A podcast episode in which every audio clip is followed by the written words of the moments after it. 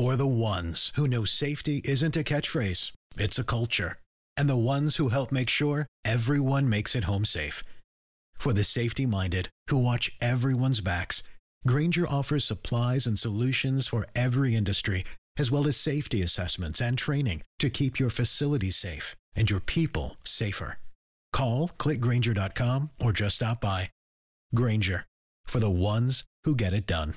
This hour of news is sponsored by Lido Pizza. Lido Pizza never cuts corners. Good Sunday afternoon. I'm Dale Walters. Coming up, we're tracking some severe thunderstorms moving in from the west.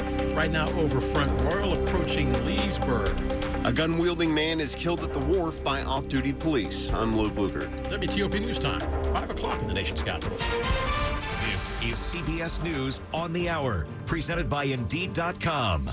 I'm Monica Ricks in New York. A scathing new report details law enforcement's failures the day 19 students and two teachers were killed in Uvalde, Texas. CBS's Chris Fox reports. The Robb Elementary School shooting report spells out inadequacies in the police response, citing systemic failures and egregious poor decision making by law enforcement. As for the 70 plus minute delay in taking down the gunman, the report says, quote, they failed to prioritize saving the lives of innocent victims over their own safety. There were also red flags missed by the gunman's family. The report says the 18 year old high school dropout was a social outcast with few friends, earned the nickname school shooter on social media because of threats he made, and he sought notoriety and fame through violence. Chris Fox for CBS News, Uvalde, Texas. The January 6 panel will hold its final hearing later this week and focus on what President Trump was doing while the U.S. Capitol was under attack. Virginia Democrat Elaine Luria was on CNN and says Trump did nothing to stop it. He's the commander in chief. He's the only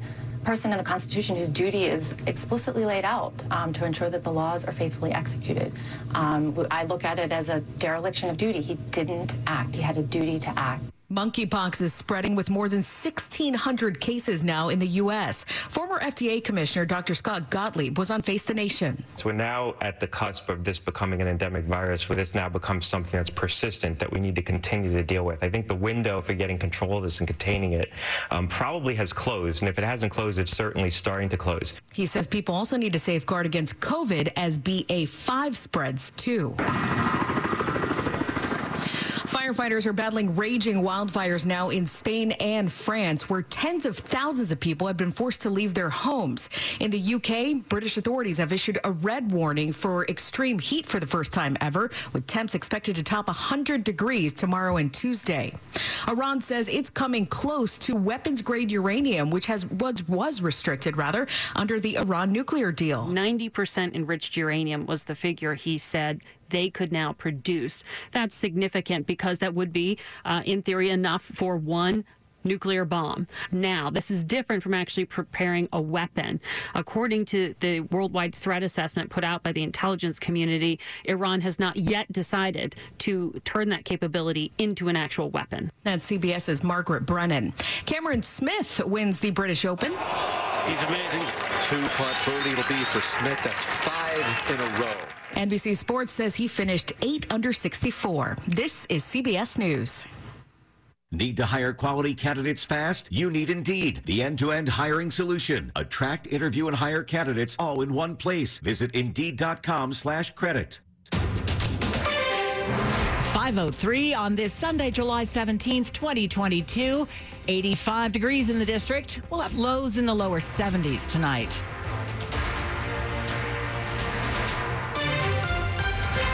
Afternoon. I'm Sarah Jacobs with the top local stories we're following this hour. We are seeing severe thunderstorms to the west, packing the potential for some heavy rains and damaging winds. Let's go live now to Storm Team 4 Steve Prinzivalli for the latest on this system. Hi there, Sarah. Good afternoon. Good evening, everyone. As we watch these storms come in from the west, I should clarify no severe thunderstorm warnings right now. We're watching again for the potential of seeing some warnings, but nothing right now in the immediate WTOP listening area. So good news, but still, the storms are packing a punch and they are powerful storms. They're coming in from the west and they are impacting areas like Front Royal, Linden, into the uh, Berryville area, then stretching southward toward Round Hill, just off to the north and west of Culpeper. They're moving at about 10 to 25 miles an hour uh, from the west to the east. So we will watch them closely as they continue to track toward the metro area. But for now, no warnings to speak of. Of course, any storms could have a lot of rain, and that could cause some isolated flooding. I'll have a look at another risk of seeing some storms tomorrow, plus some heat in the four day forecast. All that coming up on Weather on the 8, Sarah. All right. Thank you, Steve. A man was shot and killed by off duty officers at the waterfront in Southeast last night after he did not comply with an order to put down a weapon. The two off duty members of the D.C. police saw the man wielding a gun outside a restaurant on Wharf Street near Sutton Square Street just after 9 p.m. We know at least one shot was fired. Uh, that person uh, suffered a deadly gunshot wound as a result of this interaction with our police officers. D.C. Police Chief Robert Contee says another person was grazed by a bullet and was taken to the hospital with non life threatening injuries. It's still unclear how many shots were fired by police or whether the suspect fired a shot. We're not exactly sure who the gun was being pointed at or pointed the gun when our officer uh, took action. Luke Lukert, WTOP News. The person killed has been identified by police as 23 year old Lazarus Wilson of Dumfries, Virginia. Police say his actions were captured by a surveillance camera and that the suspect's firearm has been recovered. MPD member involved has been placed on administrative leave. Handgun sales are up in Maryland after a change in permit requirements. Obtaining a concealed carry permit no longer requires residents to prove good and substantial reason to carry. Governor Larry Hogan made the move after the Supreme Court struck down a similar law in New York. The changes led to a spike in gun sales out in Frederick County. That's according to the Frederick News Post.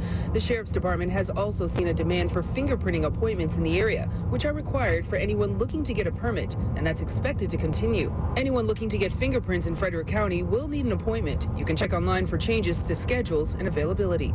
Melissa Howell, WTOP News. 506. A Maryland political candidate is charged now with making a false police report involving an adult bookstore. Deputies started investigating Ryan White's claim that an older man in an adult bookstore in Harford County, where he works, was forcing a child into sex with customers back in April. White, who is 54 years old and also goes by the name John McGreevy, is listed as a U.S. Senate candidate for Maryland's primary election on Tuesday. The sheriff's office says no formal report was ever filed by anyone who may have witnessed the possible crime. Earlier this month, detectives interviewed White. Detectives say they figured out he had made the whole thing up. He was arrested and charged Friday. Harford County Sheriff Jeff Gahler says it's shameful for a candidate for public office to make up such a story and use it to further his own political agenda. Ann Kramer, WTOP News. Cases of monkeypox have risen around the D.C. region. The district has more than 100 confirmed cases, and D.C. Health has identified more than 530 people who were close contacts.